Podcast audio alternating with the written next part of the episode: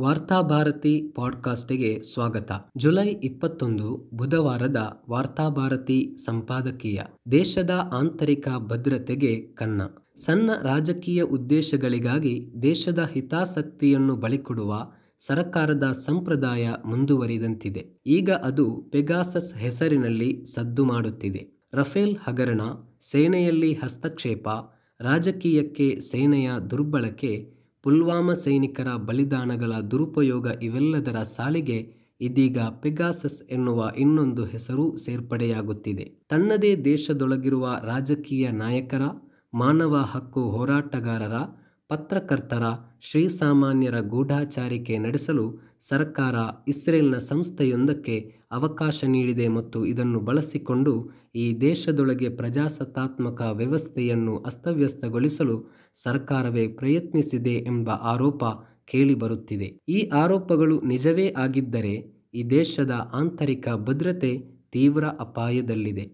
ವಿಪರ್ಯಾಸವೆಂದರೆ ಪ್ರಧಾನಿಯ ಭಕ್ತರು ಇದನ್ನೂ ಮೋದಿಯ ಸಾಧನೆಗಳ ಪಟ್ಟಿಯಲ್ಲಿ ಸೇರಿಸಿ ಸಂಭ್ರಮಿಸುತ್ತಿದ್ದಾರೆ. ಇದೇ ಸಂದರ್ಭದಲ್ಲಿ ಸರ್ಕಾರ ಆರೋಪವನ್ನು ಸಾರಾಸಗಟಾಗಿ ನಿರಾಕರಿಸಿದೆ ಮತ್ತು ಅಧಿವೇಶನವನ್ನು ಹಳಿತಪ್ಪಿಸಲು ನಡೆಸಲಾದ ಅಂತಾರಾಷ್ಟ್ರೀಯ ಸಂಚು ಎಂದು ಹೇಳಿಕೆ ನೀಡಿದೆ. ಈಗಾಗಲೇ ಹಲವು ದೇಶಗಳು ಈ ಗೂಢಾಚಾರಿಕೆಯ ಕುರಿತಂತೆ ತನಿಖೆಗೆ ಮುಂದಾಗಿವೆಯಾದರೆ ಇತ್ತ ಭಾರತ ಮಾತ್ರ ತನಿಖೆಗೆ ಮುನ್ನವೇ ತನಗೆ ತಾನು ಕ್ಲೀನ್ ಚಿಟ್ಟು ಕೊಟ್ಟುಕೊಂಡಿದೆ. ಹೇಗೆ ರಫೇಲ್ನಲ್ಲಿ ನಡೆದ ಹಗರಣವನ್ನು ತನಿಖೆಯೇ ನಡೆಸದೆ ಮುಚ್ಚಿ ಹಾಕಿತೋ, ಹಾಗೆಯೇ ಪೆಗಾಸಸ್ ಕೂಡ ಮುಚ್ಚಿ ಹೋಗುವ ಸೂಚನೆಗಳು ಕಾಣುತ್ತಿವೆ. ಇಸ್ರೇಲ್ನ ಗೂಢಚರ ಸಂಸ್ಥೆಯಲ್ಲಿ ಕೆಲಸ ಮಾಡಿದ್ದ ಮೂವರು ಸೇರಿ ರಚಿಸಿದ ಎನ್ಎಸ್ಒ ಸಂಸ್ಥೆಯು ಯಾವ ಸರ್ಕಾರಕ್ಕೂ ಅಧಿಕೃತ ಗೂಢಾಚಾರಿಕೆಗೆ ನೆರವು ನೀಡುತ್ತದೆ. ಅವರ ಪೆಗಾಸಸ್ ತಂತ್ರಜ್ಞಾನ ಈ ಗೂಢಾಚಾರಿಕೆಗೆ ಬಳಕೆಯಾಗುತ್ತದೆ. ಭಯೋತ್ಪಾದಕರನ್ನು ಪತ್ತೆ ಹಚ್ಚಲು ಈ ತಂತ್ರಜ್ಞಾನವನ್ನು ಬಳಸಲಾಗುತ್ತದೆ ಎಂದು ಸಂಸ್ಥೆ ಹೇಳಿದ್ದರೂ ಭಯೋತ್ಪಾದಕರಿಗಿಂತ ಇದು ಇನ್ನಿತರ ರಾಜಕೀಯ ಗೂಢಾಚಾರಿಕೆಗಳಿಗೆ ಬಳಕೆಯಾದದ್ದೇ ಹೆಚ್ಚು. ಸರ್ವಾಧಿಕಾರಿ ಆಡಳಿತವಿರುವ ದೇಶಗಳು ತಮ್ಮ ವಿರೋಧಿಗಳನ್ನು ಬಗ್ಗು ಬಡಿಯಲು ಇದನ್ನು ಬಳಸಿಕೊಂಡ ಬಗ್ಗೆ ವರದಿಗಳಿವೆ. ಭಾರತವೂ ಸೇರಿದಂತೆ Mexico, Saudi, Bahrain, Turkey, Kenya, Morocco ರುವಾಂಡದಂತಹ ದೇಶಗಳು ಪೆಗಾಸಸ್ ಅನ್ನು ಖರೀದಿಸಿವೆ ಎಂದು ತನಿಖೆ ಹೇಳುತ್ತದೆ. ಈ ತಂತ್ರಜ್ಞಾನವನ್ನು ಮೊಬೈಲ್ಗಳಲ್ಲಿ ಅಳವಡಿಸಿದರೆ ಅದು ಎಲ್ಲಾ ರೀತಿಯ ಸಂದೇಶಗಳು ಮತ್ತು ಖಾಸಗಿ ಡೇಟಾಗಳನ್ನು ಸಂಗ್ರಹಿಸುತ್ತದೆ. ಒಬ್ಬರ ಮೂಲಕ ಇನ್ನೊಬ್ಬರ ಮೊಬೈಲ್ಗಳಿಗೆ ಪ್ರವೇಶಿಸಲು ಇದರಿಂದ ಸಾಧ್ಯ. ಸರ್ಕಾರದ ಒಪ್ಪಿಗೆಯ ಮೂಲಕವೇ ಈ ತಂತ್ರಜ್ಞಾನವನ್ನು ಮಾರಲಾಗುತ್ತದೆ. ಎರಡು ಸಾವಿರದ ಹದಿನೇಳರಿಂದಲೇ ಭಾರತೀಯ ಸಂವಿಧಾನ ತಜ್ಞರು ಪತ್ರಕರ್ತರು, ರಾಜಕಾರಣಿಗಳು, ಮಾನವ ಹಕ್ಕು ಹೋರಾಟಗಾರರಲ್ಲದೆ ಪೊಲೀಸ್ ಅಧಿಕಾರಿಗಳನ್ನು ಪೆಗಾಸಸ್ ಬಳಸಿಕೊಂಡು ಅವರನ್ನು ಗೂಢಾಚಾರಿಕೆ ಮಾಡಲಾಗಿದೆ ಎಂಬ ಆರೋಪಗಳು ಕೇಳಿಬರುತ್ತಿವೆ. ಇಷ್ಟಕ್ಕೂ ಆರೋಪವನ್ನು ಯಾವುದೋ ರಾಜಕಾರಣಿಗಳೋ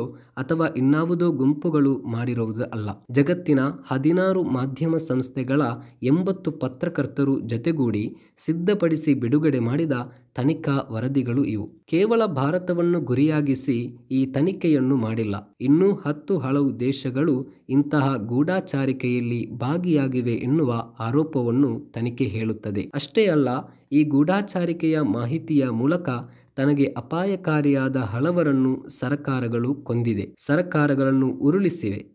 ಬ್ಲ್ಯಾಕ್ ಮೇಲ್ಗಳನ್ನು ಮಾಡಿ ಅವರನ್ನು ತನ್ನ ಮೂಗಿನ ನೇರಕ್ಕೆ ಕುಣಿಸಿವೆ ಎನ್ನುವಂತಹ ಗಂಭೀರ ಆರೋಪವನ್ನು ವರದಿ ಮಾಡಿವೆ. ಈ ವರದಿಯ ಪ್ರಾಥಮಿಕ ಹಂತದಲ್ಲಿ ಜಗತ್ತಿನ ಇಪ್ಪತ್ತು ದೇಶಗಳಲ್ಲಿ ವಾಸವಾಗಿರುವ ಸುಮಾರು ಐವತ್ತು ಸಾವಿರ ಜನರ ಫೋನ್ ನಂಬರ್ಗಳನ್ನು ಗೂಢಾಚಾರಿಯೇ ಪಟ್ಟಿಯಲ್ಲಿತ್ತು. ಅದರಲ್ಲಿ ಸಾವಿರ ನಂಬರ್ಗಳು ಭಾರತಕ್ಕೆ ಸೇರಿವೆ. ಈಗ ಅವುಗಳ ಸಂಖ್ಯೆ ಇನ್ನಷ್ಟು ಹೆಚ್ಚಾಗಿರುವ ಸಾಧ್ಯತೆಗಳು ಇಲ್ಲದಿಲ್ಲ. ಸೌದಿಯಲ್ಲಿ ಜಮಾಲ್ ಖಶೋಗಿ ಎಂಬ ಪತ್ರಕರ್ತನ ಹತ್ಯೆಗೂ ಈ ಪೆಗಾಸಸ್ ಗೂಢಚರ್ಯೆಯಲ್ಲಿ ಸಿಕ್ಕಿದ ಮಾಹಿತಿ ಕಾರಣ ಎನ್ನಲಾಗುತ್ತಿದೆ. ಸರ್ಕಾರ ಮತ್ತು ಡ್ರಗ್ ಮಾಫಿಯಾಗಳ ನಡುವೆ ಇದ್ದ ಸಂಬಂಧವನ್ನು ತನಿಖೆ ಮಾಡಿದ್ದ ಮೆಕ್ಸಿಕೋದ ಸಿಸಿಲಿಯೋ ಪೆನೆಡಾ ಎಂಬ ಪತ್ರಕರ್ತ ಎರಡು ಸಾವಿರದ ಹದಿನೇಳರಲ್ಲಿ ಕೊಲೆಯಾಗುವುದರ ಹಿಂದೆಯೂ ಪೆಗಾಸಸ್ ನೀಡಿದ ಮಾಹಿತಿಗಳಿದ್ದವು ಎಂಬ ವರದಿ ಹೇಳುತ್ತದೆ. ರಫೇಲ್ ಹಗರಣದ ಬಗ್ಗೆ ತನಿಖೆ ನಡೆಸುತ್ತಿದ್ದ ಸುಶಾಂತ್ ಸಿಂಗ್ ಎಂಬ ಪತ್ರಕರ್ತನ ಫೋನ್ನಲ್ಲೂ ಕೂಡ ಪೆಗಾಸಸ್ ತಂತ್ರಜ್ಞಾನ ಪತ್ತೆಯಾಗಿದೆ. ಚುನಾವಣಾ ಆಯೋಗದ ಹಿರಿಯ ಸದಸ್ಯರಾಗಿದ್ದ ಅಶೋಕ್ ಲಾವಾಸ ಇದೀಗ ಮೋದಿ ಸಂಪುಟದಲ್ಲಿ ಸಚಿವರಾಗಿರುವ ಅಶ್ವಿನಿ ವೈಷ್ಣವ್ ಅವರ ಮೊಬೈಲನ್ನು ಕೂಡ ಗೂಢಾಚಾರಿಕೆ ಮಾಡಲಾಗಿರುವ ಅಂಶ ಬಹಿರಂಗವಾಗಿದೆ. ಮುಖ್ಯ ನ್ಯಾಯಮೂರ್ತಿ ರಂಜನ್ ಗೊಗೊಯ್ ಅವರ ಹೆಸರು ಪೆಗಾಸಸ್ನಲ್ಲಿ ಸೇರಿಕೊಂಡಿದೆ. ಭಯೋತ್ಪಾದಕರ ಮೂಲ ನೆಲೆಗಳನ್ನು ತನಿಖೆ ನಡೆಸುವುದಕ್ಕೆ ಬಳಸಬಹುದಾದ ತಂತ್ರಜ್ಞಾನ ಇದಾಗಿದ್ದರೂ ಬಹುತೇಕ ಸರಕಾರಗಳು ಈ ತಂತ್ರಜ್ಞಾನವನ್ನು ಬಳಸಿದ್ದು ತಮ್ಮ ವಿರೋಧಿಗಳನ್ನು ಬಗ್ಗು ಬಡಿಯುವುದಕ್ಕಾಗಿ ಕರ್ನಾಟಕದ ಸರ್ಕಾರವನ್ನೇ ಉರುಳಿಸುವುದಕ್ಕಾಗಿ ಈ ತಂತ್ರಜ್ಞಾನವನ್ನು ಬಳಸಲಾಗಿತ್ತು ಎಂದ ಮೇಲೆ ಈ ದೇಶದ ಭದ್ರತೆ, ಸಂವಿಧಾನ, ಪ್ರಜಾಸತ್ತೆ ಇವೆಲ್ಲವೂ ಅಪಾಯದಲ್ಲಿದೆ ಎಂದಾಯಿತಲ್ಲವೇ? ಸರಕಾರದ ಅನುಮತಿಯ ಮೇರೆಗೆ ಈ ತಂತ್ರಜ್ಞಾನವನ್ನು ಮಾರಲಾಗುತ್ತದೆ ಎಂದು ಇಸ್ರೇಲ್ ಸಂಸ್ಥೆ ಹೇಳಿಕೊಂಡಿದೆ. ಒಂದು ವೇಳೆ ಭಾರತದಲ್ಲೂ ಪೆಗಾಸಸ್ ಗೂಢಾಚಾರಿಕೆ ನಡೆದಿದೆಯಾದರೆ ಮೋದಿ ನೇತೃತ್ವದ ಸರ್ಕಾರ ಆರೋಪಿ ಸ್ಥಾನದಲ್ಲಿ ನಿಲ್ಲಬೇಕಾಗುತ್ತದೆ. ಈ ದೇಶದ ಆಂತರಿಕ ಭದ್ರತೆಗೆ ಅಪಾಯ ತರಬಲ್ಲ ಈ ಆರೋಪದಿಂದ ಸರ್ಕಾರ ಕಳಚಿಕೊಳ್ಳಬೇಕಾದರೆ ಗಂಭೀರ ತನಿಖೆ ನಡೆಯಬೇಕಾಗಿದೆ. ಅಂತಾರಾಷ್ಟ್ರೀಯ ಮಟ್ಟದ ಪತ್ರಕರ್ತರು ಜೊತೆಗೂಡಿ ಮಾಡಿರುವ ತನಿಖಾ ವರದಿ ಇದಾಗಿರುವುದರಿಂದ ಬರೇ ನಿರಾಕರಣೆಯಿಂದ ಸರ್ಕಾರಕ್ಕೆ ಕ್ಲೀನ್ ಚಿಟ್ ಸಿಗುವುದಿಲ್ಲ. ಒಂದೋ ಈ ಪತ್ರಕರ್ತರು ಮಾಡಿರುವ ವರದಿಗಳು ಸುಳ್ಳಾಗಿರಬೇಕು ಅಥವಾ ಸರ್ಕಾರವನ್ನು ಯಾಮಾರಿಸಿ ಇಸ್ರೇಲ್ ಗೂಢಚರ ಸಂಸ್ಥೆಯನ್ನು ಇನ್ನಾರೋ ಬಳಸಿರಬೇಕು.